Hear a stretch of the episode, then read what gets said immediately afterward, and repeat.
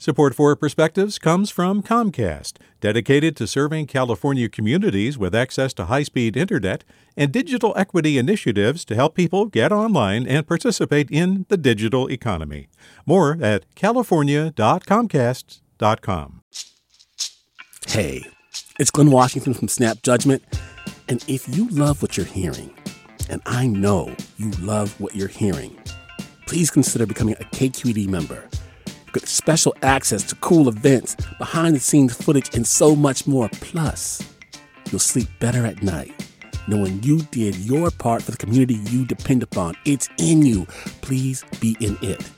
Visit donate.kqed.org slash podcasts to sign up now. That's podcast with an S. Thanks. From KQED.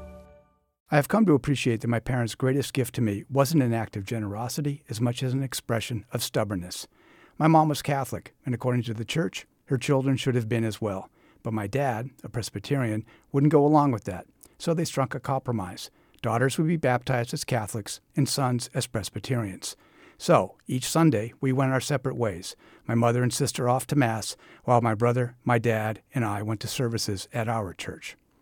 We were the only family in our neighborhood that regularly attended church. It wasn't until years later that it occurred to me that our parents' religious diligence was likely not just an expression of faith, but also an obligation created by this arrangement. Having insisted that both their faiths be passed on to their children, they could not afford to slack off. The only way to honor the compromise was to keep going to church. Now, my father was a difficult personality. The parent I really loved was my mom. But in the context of my parents' arrangement, this meant that I grew up very aware that the person I loved the most in the world practiced a different religion than I. All those years of Sundays, of hymns, offering plates, and the tedium of the sermons are a blur to me now. Somewhere along the line, I stopped going to church.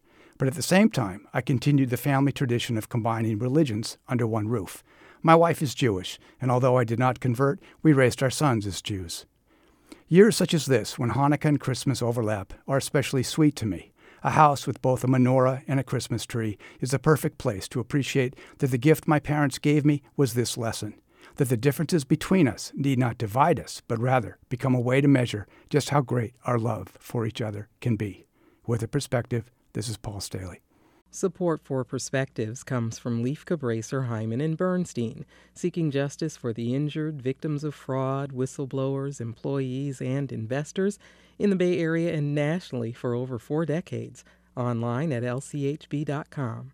Support for Perspectives comes from Comcast, dedicated to serving California communities with access to high speed internet and digital equity initiatives to help people get online and participate in the digital economy.